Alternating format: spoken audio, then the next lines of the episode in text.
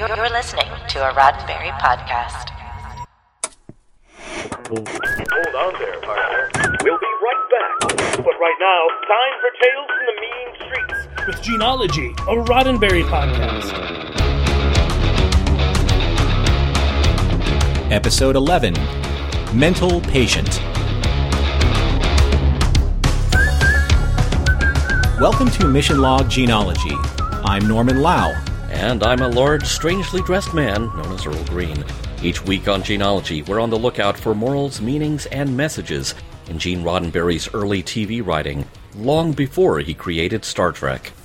This week, we are back with our review of Mental Patient, the third of Gene's scripts written for the series Highway Patrol, a 1950s cop show that Gene wrote five scripts for under the pen name of Robert Wesley. I'll be right back with trivia right after Norm tells all of you how you can reach us. Gene-ology is meant to be entertaining and informative, but it's also the beginning of an ongoing conversation about the works of Gene Roddenberry. Drop us a line at missionlog at roddenberry.com and join us on X, formerly known as Twitter, and Facebook at missionlogpod. While you're at it, leave us a review and a rating at Apple Podcasts or your favorite podcast platform. And please remember your comments could be used on future installments of Gene-ology. And now, here is Earl Green with this week's trivia. Thank you very much, Norm. As with Gene's other episodes of Highway Patrol, the shows are out there if you want to find them. In our case, we're also looking at the final master script, dated December 7th, 1955, from the Roddenberry archives. But again, this script has blue pages indicating revisions made on December 12, 1955. As best we can tell, and as always, remember that there's no such thing as a single air date for a syndicated show. Mental Patient aired on or around April 9, 1956. Even though Highway Patrol is a very mainstream cop show, our guest cast this week is stacked with some genre TV and film royalty. Guest starring in a tiny role as a nameless highway patrolman is actor Kirk Alyn, whose career had seen better days. Kirk is, of course, best known for being the screen's first live action Superman, the first actor to don the costume of the Man of Steel in the 13 part Superman film serial that premiered in 1948 and again in 1950's Atom Man vs. Superman. His post Superman career never quite reached the heights of either a bird or a plane, again, sadly. In fact, many of his appearances in later films and TV were uncredited, including a cameo as General Sam Lane in the first Christopher Reeve Superman movie, an Easter egg if there ever was one. Later appearances included minor guest starring roles in I Dream of Jeannie, The Donna Reed Show, Dennis the Menace, and even an episode of the original Battlestar Galactica. Guest starring as Clarence is Anthony George, a familiar face to fans of Dark Shadows. He appeared in 49 episodes of that series, first taking over the role of Burke Devlin from future Riker dad Mitchell Ryan, and then originating the role of Jeremiah Collins. Frequently credited as Tony George, Anthony was a fixture of 1950s and 60s TV, and appeared as a regular in the soap Search for Tomorrow as Dr. Tony Vincente in the 1970s. Byron Keith is here putting in the last of five guest spots on Highway Patrol, usually as Officer Ellsworth, though in one episode he was Officer Peterson. He was one of the stars of the late 50s spy series of The Man Called X, and you might also remember him as Mayor Linseed from the Adam West Batman series, or as Lieutenant Roy Gilmore, a recurring character who appeared in nearly half of the episodes of 77 Sunset Strip. As Lucy Clifford, Riza Royce's resume may not be a long one, but she was a pioneer in the industry, serving as assistant director of the movie A Woman of the Sea in 1926. She appeared in frequent guest roles in the 1950s, including two episodes of Ziv's science fiction theater series, an episode of another Ziv series, Sea Hunt, and in One Step Beyond, Mr. Ed, and Mission Impossible. Appearing as Mylo Hobson, Frank Fenton was another frequent flyer of 50s TV with appearances in Dragnet, Sergeant Preston of the Yukon, and a further episode of Highway Patrol, though as a different character. He played a recurring role in West Point, Gene's first series as a staff writer, though he did not appear in any episodes written by Gene. And sadly, that is one of the final entries on Frank's CV, as he died a little over a year after this episode of Highway Patrol aired. And finally, Terry Frost also appeared as Sergeant Morse in Reformed Criminal, and he's actually a recurring player on Highway Patrol. He appears in 20 episodes over the show's first three seasons.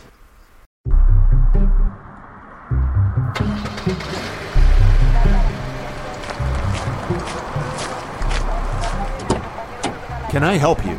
I'm Mylo Hobson, friend of the dead man. Now, if you can put two and two together, cop, you know why I'm riding with you and what I'm hunting. Oh, we appreciate the offer, Mr. Hobson, but we're not allowed to carry civilians. Those 12s can be dangerous.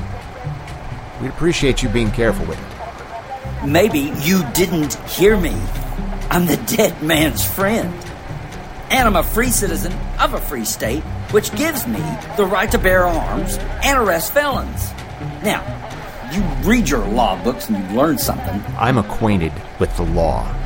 I'm suggesting. Well, then you're one of the few cops that is. Now listen, we got radios here. The whole town knows a maniac killed Burr. I'm making sure he's got right. Just a minute. No one knows who or what killed Burr. We've got a suspect, but that's all he is a suspect.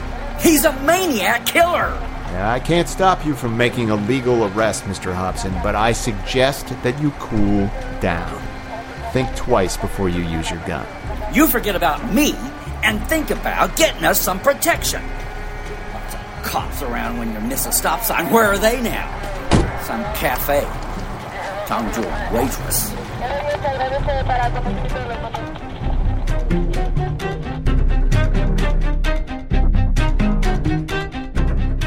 Dan Mathews of the California Highway Patrol takes on cases where criminals may be on the move or on the run and brings them back to face justice. This is just one of his cases on the Highway Patrol. Act 1. It starts with a dead body and goes downhill from there. The body of Edward Burr is discovered on his farm, and foul play is strongly suspected. And there's already a rough outline of a suspect a large, strangely dressed man seen near Burr's farm. The one thing that could conclusively tie the suspect to the scene is that Burr was found in a muddy pen, so the suspect will also be muddy. Dan Mathews of the Highway Patrol is skeptical that a match to the mud in Burr's pen will be evidence enough. After all, they couldn't even find a murder weapon at the scene.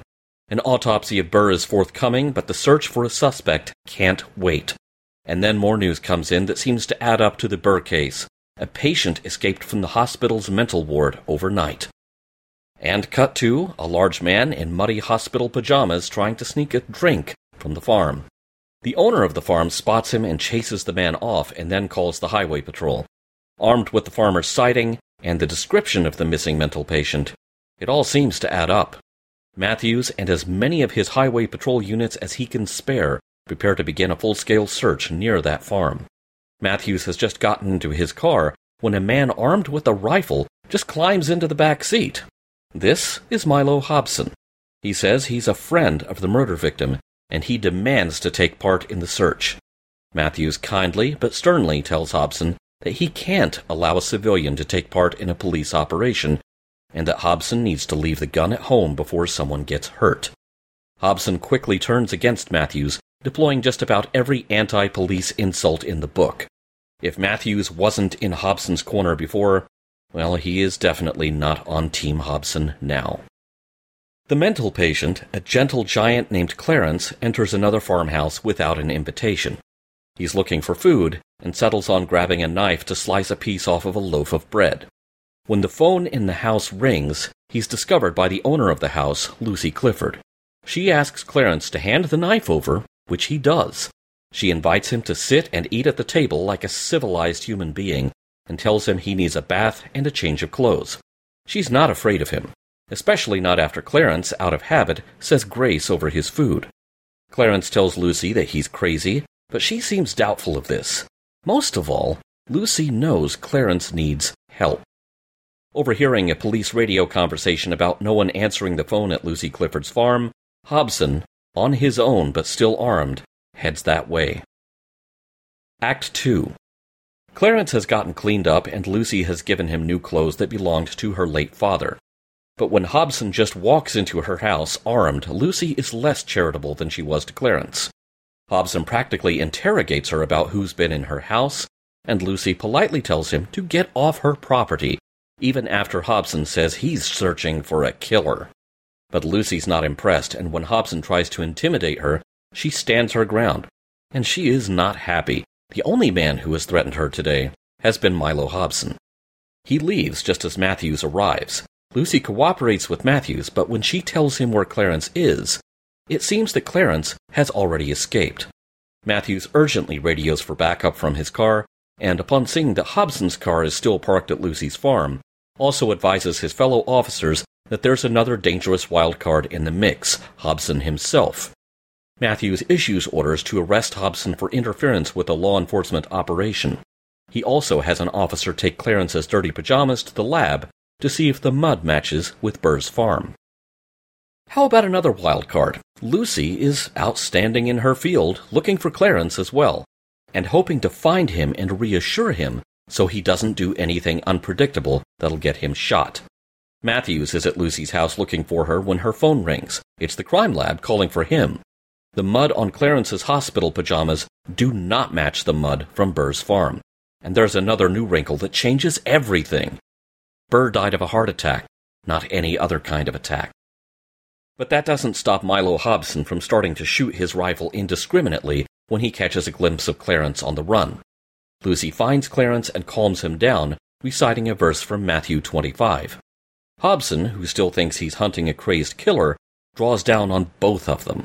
Mathews and another highway patrol officer arrive, and Hobson is ordered to drop his gun, which he does, but he doesn't stop his strident criticism of Mathews. Hobson is arrested on two counts of assault with a deadly weapon and is taken away for booking. But Clarence still needs to be taken back to the hospital. Mathews suggests to Lucy that she should talk to Clarence's doctors because she could become a vital part of his treatment. The end.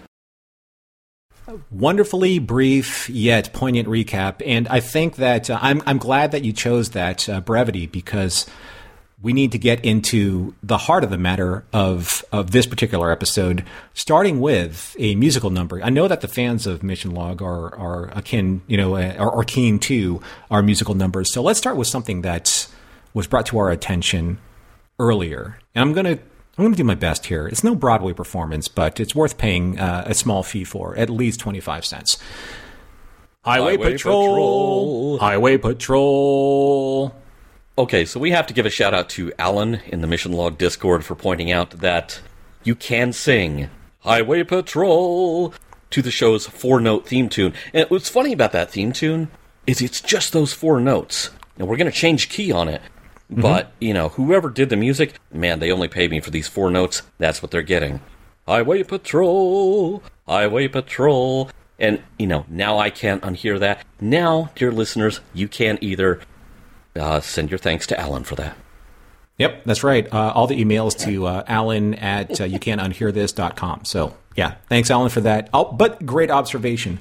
Um, interesting enough, though, the final master script, we have a date of December 7th, 1955. This is 14 years to the day after Pearl Harbor. So, this is the script that lives in infamy, in a way. Yeah, I hadn't even I hadn't even thought about that, and mm-hmm. I don't know. I can't really find a bearing on the story, but it's you know it is kind of interesting to point out that you know this would have been an anniversary that would have been much more raw and present in people's minds at the time than it is perhaps for later generations.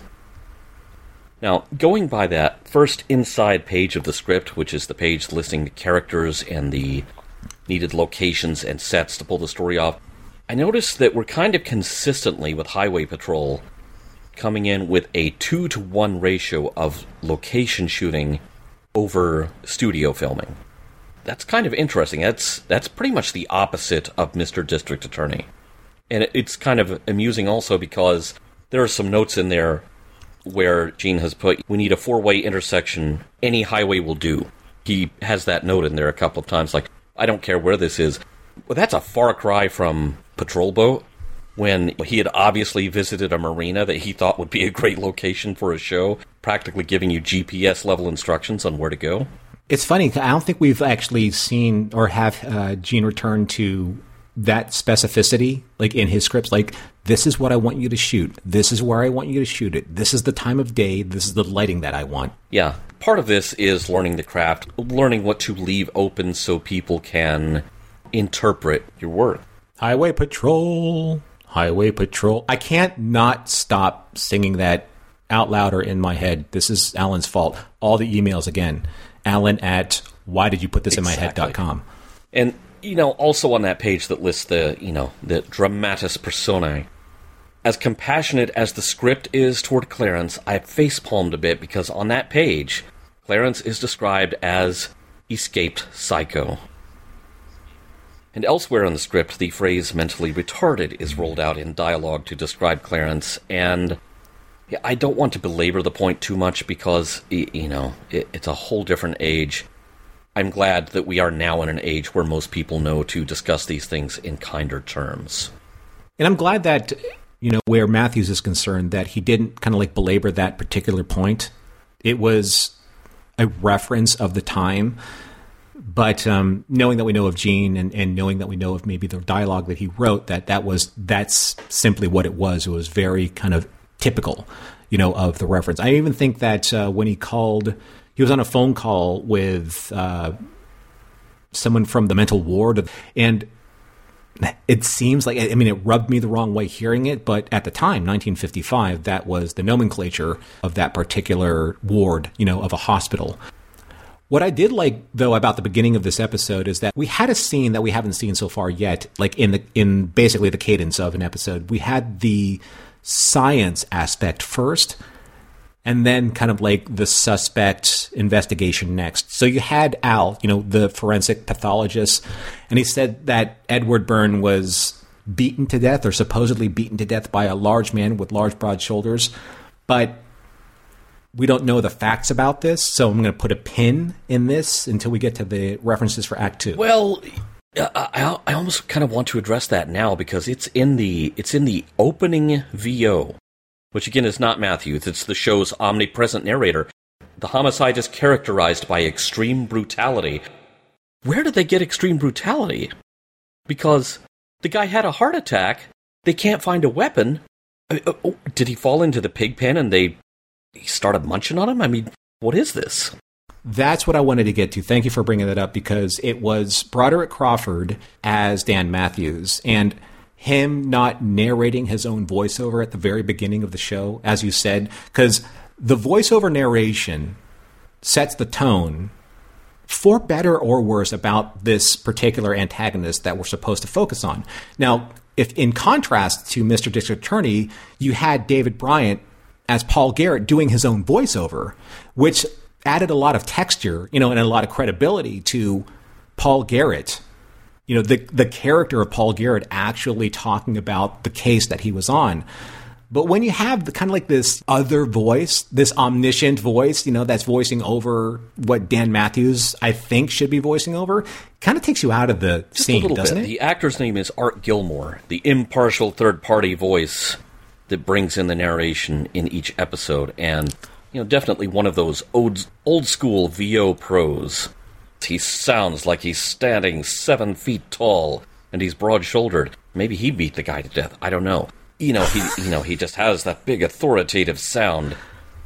And then we get to Mathews, and I don't know if you noticed this in this episode. Mathews was more rapid fire with his delivery with his line readings in this episode than he was in either of the previous two. You know, it kind of reminds I forget if it's Firesign Theater or Saturday Night or early Saturday Night Live, where they were making fun of the emergency broadcast system and said, This is only a test. If this had been an actual emergency, I would have been talking a lot faster. You know, it, it kind of picks up that cadence. A deluge Yes. of Mathews, if you will.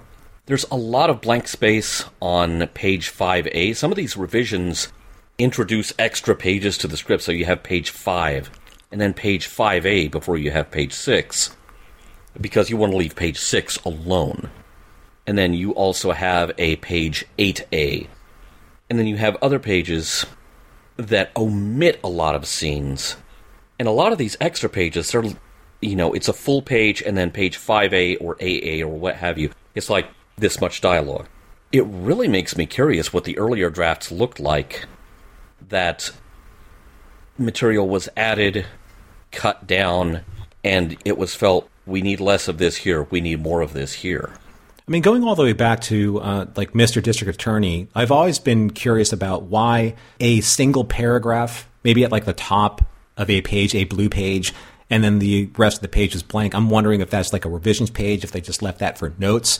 I don't really quite understand the, the professional script format of like why those things were done, as you're saying, because it just seems so inconsistent or haphazard when it comes to a final script. In some cases, like I said, you you know you want to keep the page count where everything is. You have to maintain the scene numbers. You can't throw that off, or your production secretary or whoever has to retype the whole document.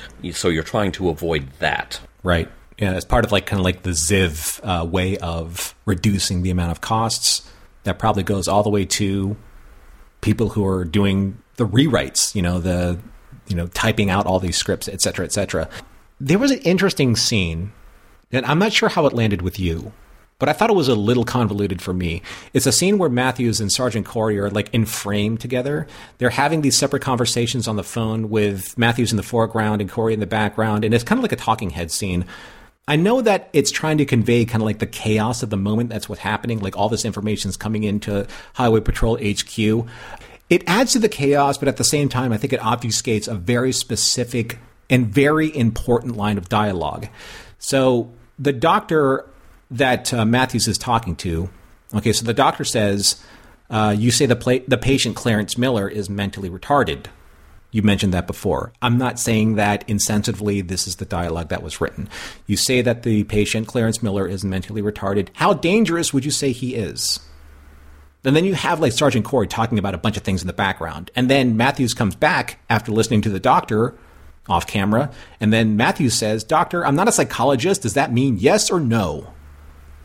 And then Corey again is talking about a bunch of stuff. And then Mathews comes back and he says, Yes, I guess it's hard to say. Thanks for your help. So we don't have any conclusive evidence whether or not Clarence is dangerous as a mental patient because there's such chaos going on. Did that did it lend itself to again like the the confusion of what's going on, or do you think it just glossed over a very important point that the doctor was trying to give Mathews, and that Mathews in turn was trying to give us the audience? I kind of liked the chaos going on because y- you're leaving it to the audience to decide which of these things you're paying attention to, which of these sources of information.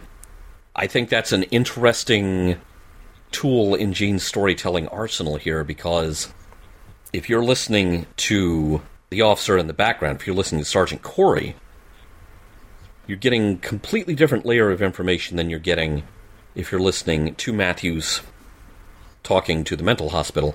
And you know, by the way, in in my mind's eye, there is a whole extra layer of conversation going on because every time Mathews pauses to listen to the doctor from the mental hospital, I'm hearing Charlie Brown's teacher. Oh, totally. I get that. Also, Sergeant Corey. It's very well possible that you now Gene has this in his name bank of characters that he uses for future episodes. Say an episode called, you know, in Star Trek where you have a Uh-huh. Donald Cory later on. Okay, Norman, how old do you think Mylo Hobson is? Just you watched the episode, right? You watched the footage. Yeah. Okay, how, how old? Kind of eyeball him. How old do you think he is? I'd probably say somewhere past 40. Okay, that's kind of what I was thinking too. Later in the episode, when Mathews is having to call in to the rest of the highway patrol, okay, be on the lookout for Clarence, but also be on the lookout for Lone Vigilante here. He says Mylo Hobson is 29 years old. what? No. Yeah, yeah, that's what he said. Now, in the script, there's a blank left there because Gene didn't know who was going to get cast in that role. And so he just left a blank in there that said description of actor. But in the show itself, he says Mylo Hobson is 29 years old. Okay, uh, I know there's kind of an old saw about actors from this era aging at what seems like a greater rate of time, mainly because everyone smoked so much, and that ages you. But holy cow. I 29 years old. No way, because I also had him pegged somewhere in his mid 40s. Yeah. Uh, yeah. I wonder if that's Broderick flubbing a line and we're on that 30 hours of production schedule, so no retakes. But it just, it just kind of made me laugh. I was just like 29 years old. What? Yeah, probably. Yeah, that's probably a flub. But the thing is, is that he is a curmudgeon. You know, like the way that he flags down Mathews, and you know, he, this is a guy standing in the middle of the road, flagging down a cop car, and then all of a sudden, and he's basically he's brandishing a shotgun. It's it you know it's it's kind of like in that hunter's way where it's it's a side by side shotgun and it's like draped over his arm, so it's obviously he's not you know it's not armed and the shells aren't in there. But he walks up to the side of the car. He opens the cop car with the gun, all you know, draped over his arm, and he says, "Hey, cop." I'm like, "What? Like, what are you doing? Like, how is that possible?" Can, can I jump in here and ask you a question, Norman? Yes. If you set that story this year, do you think Hobson survives to act the end of Act One, walking up to a cop car with a gun? You know what? That's that's the strangest thing. So I'm I'm like, I always go back to this one question of what is kind of like the level of quote unquote innocence of the time, right? So you have Mathews, who's in pursuit of a possible suspect, going you know through this particular highway towards said suspect's last destination supposedly and then runs into this particular character who is dressed fairly well. You know he has a his his appearance his attire you know is very upkept. You know he is very nicely dressed and he has this shotgun. And all of a sudden this guy starts berating Mathews and he's like talking about my freedoms and what is it the kids say today? H uh, SMH we're going to get into that point later on I I have many thoughts. Yes, no, there are many, many thoughts, thoughts, about about Hobson Yeah. for sure. For sure. I, I, I was uh, I was sitting over here, you know, on your video feed, mouthing three completely different letters when you started with this, and we'll just leave it at that. Yeah, Okay, so scene forty-seven. nice. Dylan says, "Big area, sir. Can we get a few more units out here?" Matthew says, "We've got all we can spare. Got to leave some coverage in the other area." Okay, is this the beginning of? Sorry, Jim. Sorry, Jean-Luc. The Enterprise is the only starship in the sector. I got the exact same thing. I started cracking up when I heard that. the only cop car in the sector. I also kind of felt like maybe Clarence uh, is kind of like Lenny from Steinbeck's Of Mice and Men, but he's kind of the Wish app version. He's a gentle giant who might pose a threat if he forgets his own strength. That's a really good reference, though, because I like I I kind of got the same thing. It's like you and I watched the same episode, Earl. That's very strange. There's later on when when Clarence makes it to Lucy's farm, and then he cuts a slice of bread. He drinks, you know, from her her fridge, grabs a pitcher of milk, and then hides. But it's when Lucy finds him and she's unfazed at Clarence brandishing her knife, and then she calmly asks for it back to defuse the situation. It totally reminded me of that scene later on in Space Seed, where McCoy did the same thing with Khan, where he's like, you know, we'll either, you know, cut my throat or uh, he said, just make up your mind. You know, or, or let Yeah, me go. like, you know, start with the- you know, start with a Start carotid with the artery Carotid artery. yeah. right? And then you know Khan says like you know I'd like a brave man, and then McCoy says you know I'm just trying to avoid an argument. That's very tonally, Gene. And I saw that in that that particular scene where she's like, "Hand me the knife, sit down. We we eat like civilized people here, right?" And Yeah. and we're going to go f- way more into Lucy's character in the next segment. Now, I noticed in the second act, more than the first act, watching the show on one screen while having the script up on another screen, there's a lot of ad libbing around the script. There's nothing that materially changes the meaning of the story, or, you know, changes up the facts. Well, okay, Hobson being 29 years old, okay, eh. But I was kind of curious if this was just part of the working cadence of Highway Patrol as its own production, or if this is another indication that we've got to get this thing in the can in 30 hours and head back to the Ziv Productions lot. I mean, there's like probably like a point in time, like with actors, where they know their lines well, and sometimes they flub their lines, or sometimes they actually, you know, during some improv, like they actually hit the emotional marks, you know, of that scene. And because time is money and film is money and time burning film is money when it comes to Ziv Productions, and we know that, and we've referenced this before that you know Ziv Productions were very economical, quote unquote. I think that that's the case. You know, like if you got the scene you know, and you conveyed the message of that, then let's move forward with that particular part of the production, right? Because there's no reason why to burn more daylight or more money for that matter. Yeah, we've got this much film to run through the camera, and not a foot more. Right.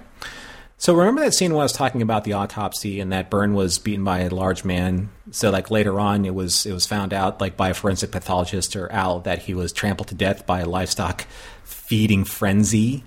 So maybe I'm watching too much like current like Hawaii Five O, but weren't any like hoof marks, you know, or that kind of like specific bruising on the body proof of like what happened? I mean, when you get trampled by like that many hooves, like there's evidence to that. I'm just saying. Let's make it an episode of Dark Shadows. You know, the suspect was a broad shouldered man with cloven hooves. Oh my god, it's the devil! exactly. The magics of Megas-Tu. I love when in films or in television, when the uh, the actors or whoever's like you know monitoring the production, they actually uh, they clock how many rounds are fired. So there's a scene where Mylo forgets that he fired like two shells at Clarence, and all of a sudden he like clicks and he's like, "Oh my gosh, I have a bead on him," and I, oh, there, my shells are spent. Come on, um, you know that that's the kind of thing that really grates me. You know, if there I had a criticism about this episode at all, and uh, I, I, I look forward to that in movies when they actually get that right. And yes, Doc Holliday in Tombstone, you got that wrong at the OK Corral, I'm forever looking at you. I lose track of how many productions have had 16 shots from a six shooter. Mm-hmm. I have noticed this before, and, and I keep meaning to bring this up, but I feel like there's room to bring it up here. At the end of each episode of Highway Patrol, there's kind of a G.I. Joe style PSA. At the end of every episode, uh, Broderick Crawford is out of character delivering some stern warning about, you know, the law of the land directly to you, the viewer. And it's it's so stern and it's just like borderline apocalyptic and it's just like, dude, you know, this week it was leave your blood with the Red Cross, not on the highway. It, none of these PSAs are in the scripts. Gene did not write these. Someone else added these, and they probably recorded them. They batch recorded them, batch filmed them all in one session with the actor on the set but he's so serious about it that it inadvertently becomes funny.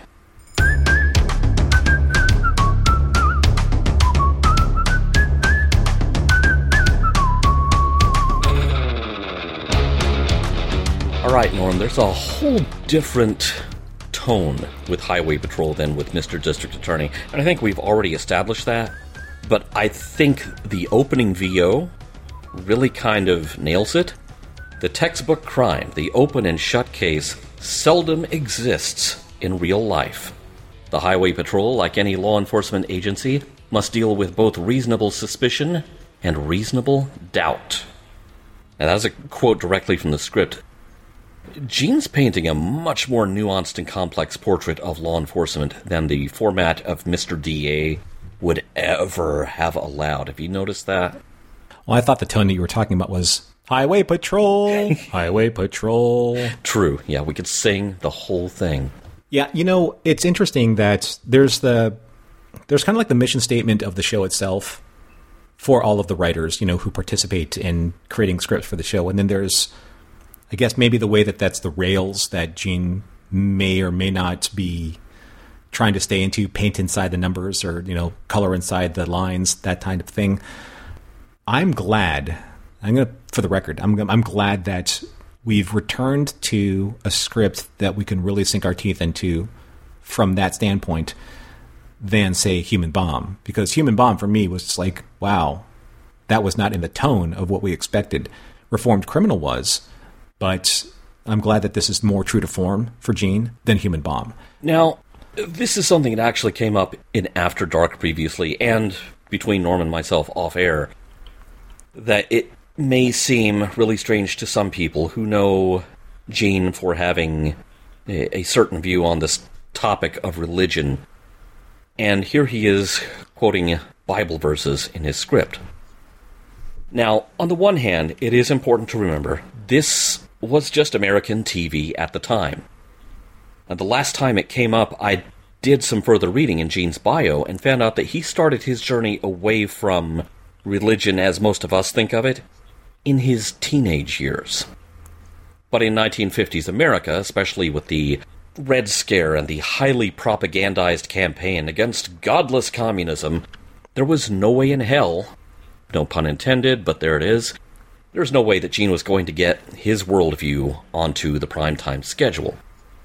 If you want an example of how TV from roughly this period handled even the slightest whiff of atheism, I will refer you to the December 23rd, 2022 edition of Roddenberry's Sci Fi 5 podcast, covering an episode of a show that aired on that date in 1959 that featured an atheist character.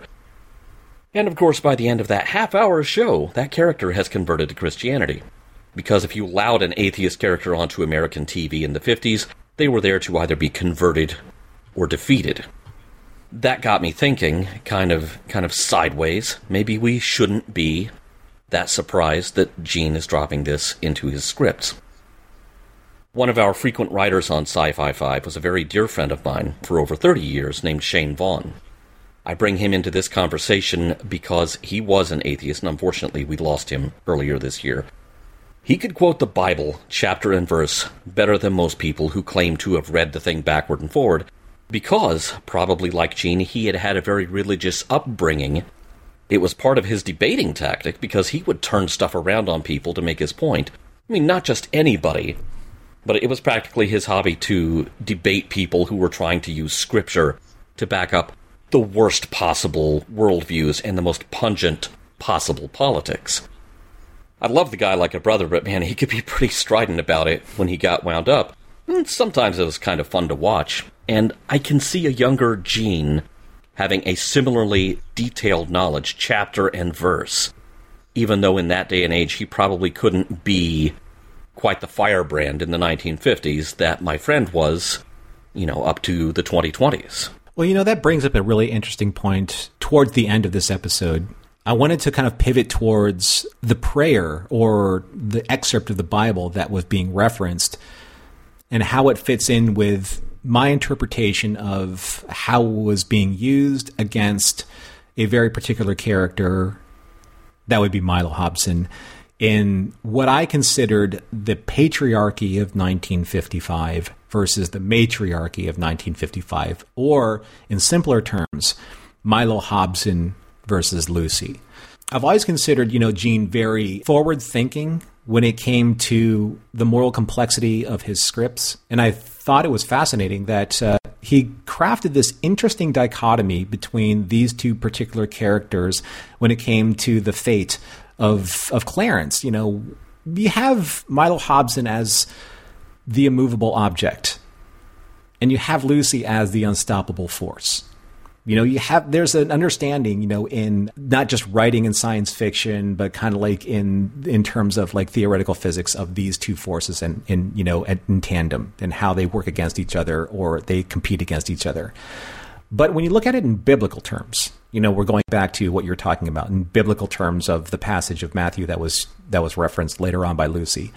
You have somebody like a Mylo you know, who was clearly on the side of what was considered lex talionis, or what is known as the eye for an eye, versus Lucy, who was the Good Samaritan, the biblical parable of unparalleled mercy. You know, on the side of the immovable object, we have Mylo. He's fixed in his belief system. He's entitled to a fault, and he believes that come what may, his is the one and only truth that matters in order to avenge his friend's murder, regardless of the facts or of the law. Then on the other side, you have the unstoppable force. You have Lucy, who was as unwavering as the Good Samaritan. She saw a man who needed help.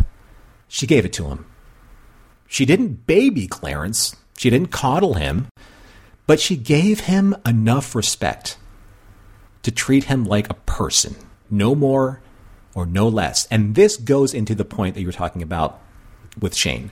Like, as the prayer that she used stated in the end, this is exactly how she treated Clarence from the book of Matthew, chapter 25, verses 35 to 40. For I was hungry, and you gave me food. I was thirsty, and you gave me drink. I was a stranger, and you welcomed me. I was naked, and you clothed me. I was sick, and you visited me. I was in prison, and you came to me. Then the righteous would answer Jesus, saying, Lord, when did we see you hungry, or feed you, or thirsty and give you drink? And when did we see you as a stranger and welcome you, or naked and clothe you? When did we see you sick, or in prison and visit you? And he will answer them, Truly I say to you, as you did it to one of the least of these of my brothers, you did it to me. The stranger aspect of that particular quote is exactly what Clarence was talking about when he was saying, I'm a stranger, you're a stranger. I can't believe in certain things because strangers don't connect that way. And Lucy was saying, but what if they did? This was at that dinner table. Like he was saying, I believe that we can come together as strangers if we just take the time to be able to do that. If we take the time to be able to accept that in this difference that we have, we can find commonality. And I love that about that scene with Lucy. But the thing is that in contrast with Hobson, with Mylo, he's like, nope, he's a mental patient, he's dangerous, therefore he must be eliminated. And he killed my friend. Period. The end. Judgment served. So that, to me, that's Gene. That is so Gene in a nutshell in his writing that it just took me almost like breathless and aback because this is probably the most flagrant uh, of his belief system that we've seen in the script so far. And, and, you know, kind of going back to you know my friend that I was talking about earlier, he, he would quote that back at people who were not following it. And I think Gene is doing the same thing here. But there's a question I wanted to ask you, Earl, and I, I asked this in uh, other episodes, uh, The Secret Weapon of 117 and Reformed Criminal, where religion was involved with Gene. And I think that it's interesting that someone that we know that had issues with religion, he framed Lucy's character and obviously like the resolution of what happened at the end of this episode in such a way where he leans so heavily on a religious passage that it is relevant and obviously very significant for Lucy's character. But at the same time, we know that Gina's writer wrote these words for this character. So, where was he at the time in his religious belief system for him to lean so heavily on this particular passage? He had already, I mean, long before, I mean, long before even going to war, he had decided that yeah, the way other people were doing religion was not for him, and that he didn't buy into a lot of it. Yeah, this was this was a corner he had already turned. However, in that day and age, it was kind of expected, especially for a young man, which he, you know, still was when he turned that corner. You're going to church with mom and dad. You're still getting this information front loaded. You are still memorizing these verses and these passages. So again, he would have an instinctive understanding, you know, having had exposure to all of that, that there are people who may hide behind a certain religious text, not necessarily just the Bible. Any any that you care to cite on this planet, there are people who hide behind it, wave it in your face. They're not following it. They're not following the precepts in that text they're failing to get the point. Mm-hmm. And I think Gene was low key calling out the hypocrisy of that. Now, enough about Hobson for the moment because he does get my blood pressure up and I need a little bit of a break. Lucy is my favorite female character in a Gene script so far. And to some extent, she is still forced into the kind of woman as nurturer role that, to be honest, Gene was still putting women into all the way into next gen. Because you think about that show, other than Tasha Yar, it was killed off early in the show's run, the women among Next Gen's regular cast were both in nurturing roles. You know, a counselor, a doctor. So, Lucy is not exactly Major Kira, but for 1956, she's a big step in the right direction. We are a few years away from Pike not being accustomed to having a woman on the bridge, so the steps forward in this area won't always be consistent in Gene's work. But I'm glad that here, Lucy gets to be one of the characters who brings Mylo Hobson to heel. That line about how her hands are ugly because they do a man's work. It's a little bit of a cliche, but I love it because it really puts Hobson in his place. I mean, I also love like when she references that there's only one book of law, you know, that presides over this farm. You know, that's not yours, Hobson, or it's not the law. It's you know, it's it's the book of well, it's the Bible, right? You know, that's it's it's the book that governs you know, like her spirituality. Here's the big question though. When I was watching like Lucy and and the way that she that interacted, you know, with Clarence and, and, and just the, the strength of her character and kind of like the determination that she has at the very core of like who she is. Even though the character of Edith Keeler was written, you know, in a fashion or after a fashion, you know, by Harlan Ellison, was Lucy the progenitor for Sailing Edith Keeler? who very was much like Lucy at the source of. She had this kindness and optimism about like taking care of the hopelessness and the downtrodden, but she wasn't handing just handouts to people. You know, she wasn't just saying, you know, here's your free bowl of soup. Because there was one point in time when, when Spock and Kirk and uh, a bunch of like kind of like the denizens that were listening to her, they were getting their their soup and their bread at the soup kitchen at Edith Keeler's, you know, uh, establishment. You know, she said now it's time to pay for the soup. Now it's time to listen to the optimism and the preachings of what she believes. So I found that Lucy had that same core strength that Edith had in terms of finding the downtrodden, finding the hopelessness, finding people that don't believe that they have a future for themselves, and opening their minds to this is the potential that you have as long as you follow this specific path of civility, you know, and and belief in yourself that you can do something better. Okay, you kind of blew my mind there. Because you're you're right, Lucy and Edith are cut from the same cloth. The only thing they are handing out is they are handing people's dignity back to them. Exactly. Wow. Well, I mean, again, it's it was Harlan Ellison's concept, you know, City on the Edge of Forever. But at the same time, the Gene being executive producer, you know, like over those seasons, there's a certain sense of this character saying, you know, and again, this is a, a matriarchal character. This is a nature versus nurture character. What I loved about Lucy in her first interactions with Clarence is that she didn't coddle him. She challenged him every single turn where Clarence would say, This is what happened to me. She's like, Well, why? Why did this happen? Why does that have any bearing? You, you, know, Clarence asked her, it's like, you know, I know my prayers. Doesn't that surprise you? Why should it? She expected him to be exactly what he is, as opposed to what he should be or anything that she believes that she, the, the preconceived notion of a man of his age should be. So that's what I loved about her approach to Clarence. Like, you're a man.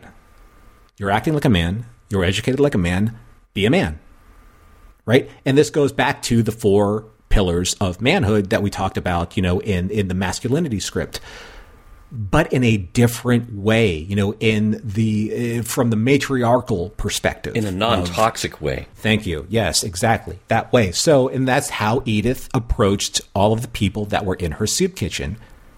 We want you to be better. I want you to think about things more optimistically, more hopefully, because that's the only way that you're going to be able to move forward from this predicament that we're in in the depression. Okay, time for my blood pressure to go up. Let's talk about Mylo Hobson. Take your pulse. this is another one of those times where it feels like Gene is way ahead of the historical curve.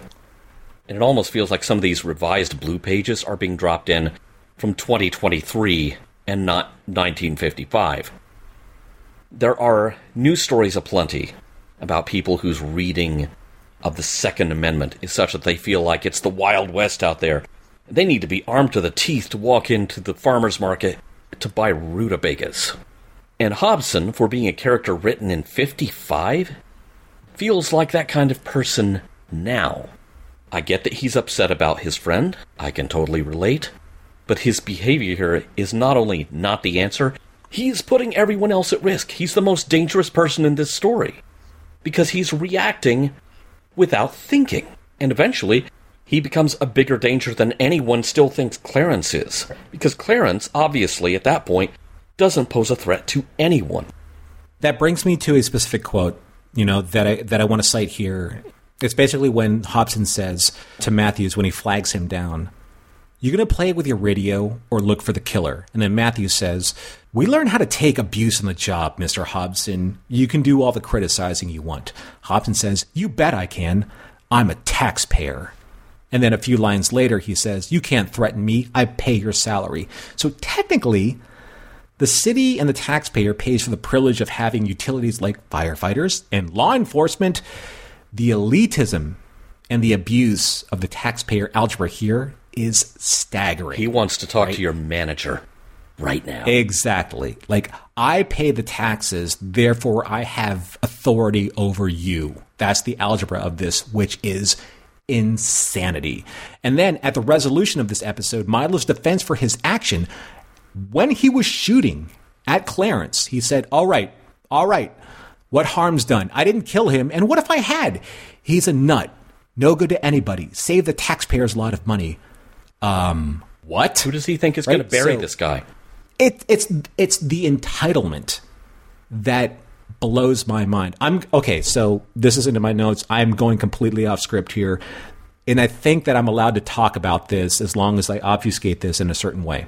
I was a jury foreman for a specific case, and I had to reconcile the voting of the jury towards a specific verdict. And there was one person in my jury pool who said, This person is homeless and he has no rights. That to me made me incredibly sad at the state of affairs of what people believe should and should not be considered human rights. Homelessness, mental illness, things of this nature do not infringe or impact on your civil rights as a citizen unless, of course, you have specifically committed a crime. But then that takes on a completely different designation of law enforcement. Going back to Hobson, he said that this person is no good to anybody. He's a nut. And if I killed him, that would save the taxpayers a lot of money. How does he have the right to make that decision as judge, jury, and executioner? But what really concerns me from 1955 to 2023 is that this kind of person, this Mylo Hobson, in that world, is in this world today, mm-hmm. right? Where people believe they have they have the ability to influence the law because they are quote unquote taxpayers. Right? So I had to take a look at what taxpayers are entitled to. And I looked at several official websites like irs.gov to see if there were any rights, either federal or civil, that came even remotely close to what Mylo was flexing over, over Mathews. The only taxpayer rights I could find specifically reinforced the entitlements to clear explanations of the law and the IRS procedures in all tax forms, instructions, publication notices, and correspondence. Taxpayers have the right to be informed of IRS decisions about their tax accounts and to receive clear explanations of the outcomes. Somebody like Hobson flexing the whole I'm a taxpayer, I have the ability to do this is wrong. Patently, for all the people in the back, wrong. You're entitled, and that is all you think you are. The fact of the matter is, is that you have zero influence on what can happen in terms of these logistics. I can't repeat that strongly enough. And let's talk for a moment about how Hobson treats Mathews throughout the. I mean, the moment Mathews does not get him exactly what he wants. Okay, I'm going to upset some people and get really present day political on this. What this immediately put me in mind of is, you know, the people who are like, back the blue! Until that day when they're storming the Capitol and beating down Capitol police officers. That's what it reminded me of. That same kind of personality, the same kind of mental gymnastics that they go through. And I also have a strong suspicion that there, at some point in his police work, Gene has to have met a real Hobson because this this felt like he was venting on someone he couldn't say anything to at the time. But you know, since we're Robert Wesley and we're writing the script for a TV show, he's given it to him with both barrels.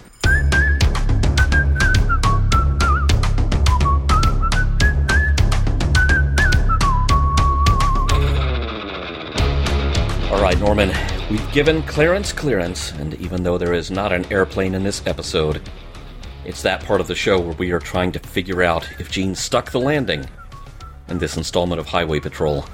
How is it? I gotta ask you a question. I'm sorry to interrupt, but how is it that we always like revert back to Zucker a Zucker Abrahams Zucker reference?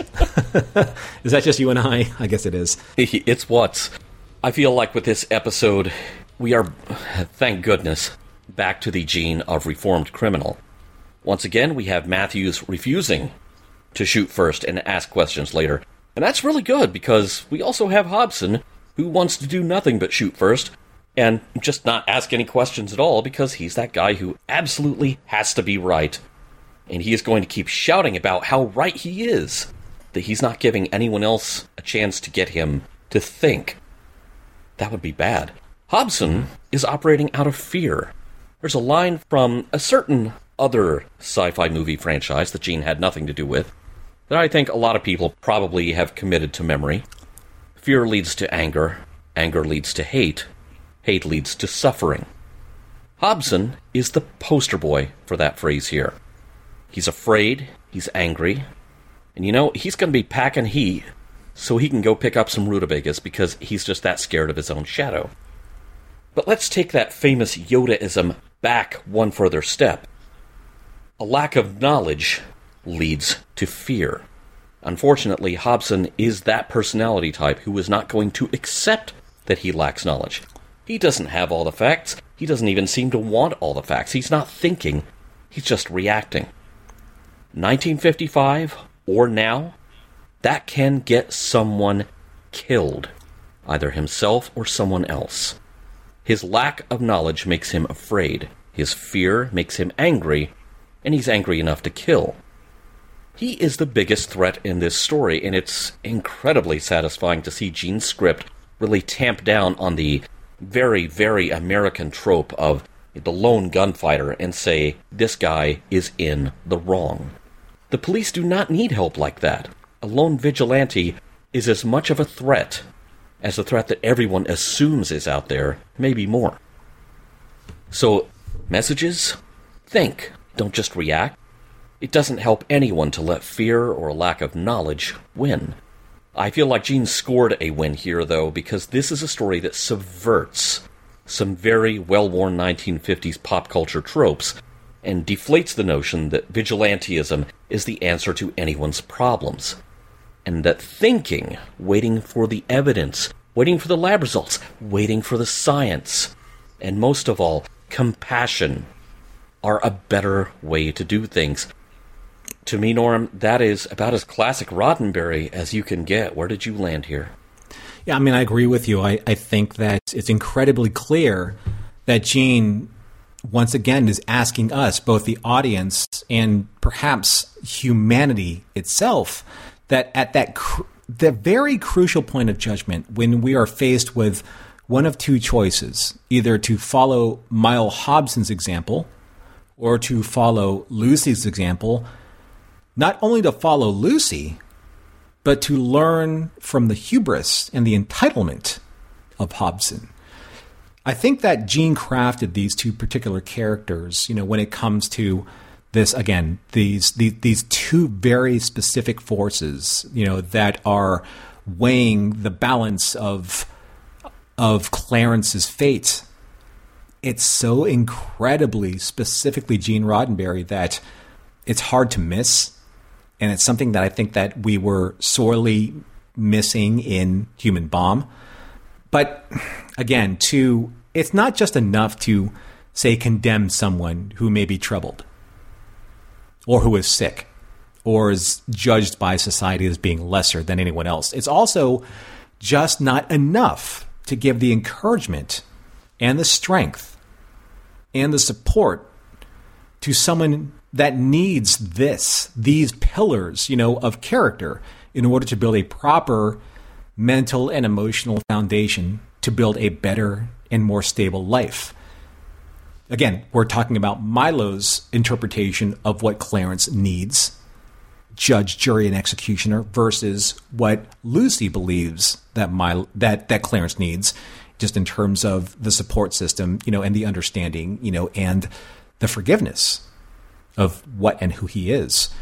There's a balance that needs to be struck here, right? There's a moment where I think Gene has asked us as the audience time and again that many of these earlier scripts of his not only going all the way back to like Mr. District Attorney, you know, but in, in Highway Patrol as well, that we have to pause and think and ask ourselves, how will my next decision affect me and the person in question as human beings? What ripple effects will this have for me and this other person or the persons involved when I finally commit to this decision? For Hobson, one less mental patient off the chessboard of humanity is what he believes is best for everyone. But ask yourselves this if there are more Mylos out there in the world who believes that their skin color or their religion or their affluence or their societal prominence gives them the right to persecute, judge, and remove those in society that are anything lesser than, then where does this leave the Clarences of the world? Those who are, in fact, innocent, but will forever be guilty of just being different. Or again, for those in the back, lesser than what Mylo and his kind believes. Are there enough Lucys in the world to offset the balance of the equation? As I referenced earlier about the immovable object versus the unstoppable force. I guess, you know, I always ask the big question, Earl, right? This is the big question for this episode. I guess my final and biggest question is do we, you, me, the audience, do we have the courage to be Lucy in this day and age? It's one thing not to be Mylo. It's another thing, and perhaps beyond remarkable, to actually choose to be a Lucy. I'd like to end my thoughts here with a quote from Gene that I believe is applicable to this choice. Gene said, quote, It is the struggle itself that is most important. We must strive to be more than what we are. It does not matter that we will not reach our ultimate goal. The effort itself yields its own reward. End quote. Mission Log Gene-ology is produced by Roddenberry Entertainment. Special thanks to the Roddenberry Repertory players. Our cast this week featured Mark Pracht as Detective Dan Mathews and Larry Nemecek as Mylo Hobson. If you would like to support us directly, you can do so at patreon.com slash missionlog for early access to shows and the Mission Log Discord. If you have any material that might be of interest to us that isn't already in the Roddenberry archive, drop us a line at missionlog at roddenberry.com. Our website is missionlogpodcast.com. On the next Gene-ology, Prospector.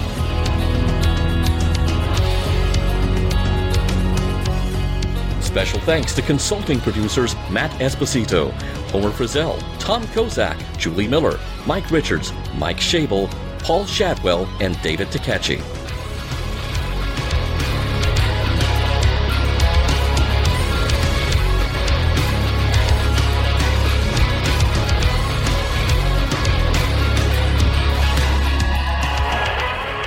We'll be back next week with more of your favorite programs.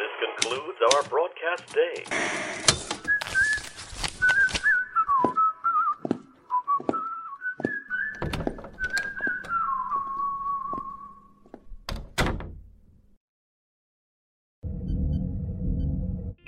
This is a Roddenberry podcast.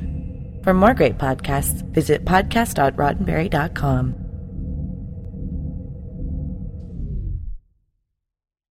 If you own a vehicle with less than 200,000 miles and have an auto warranty about to expire or no warranty coverage at all, listen up. CarShield has a low-cost month-to-month vehicle protection plan that covers more parts than ever. Visit carshield.com/audio to find out how you could pay almost nothing for covered auto repairs. Drivers who activate this vehicle protection today will also receive free roadside assistance, free towing, and car rental options at no additional cost. Get your free quote today at carshield.com/audio. That's carshield.com/audio.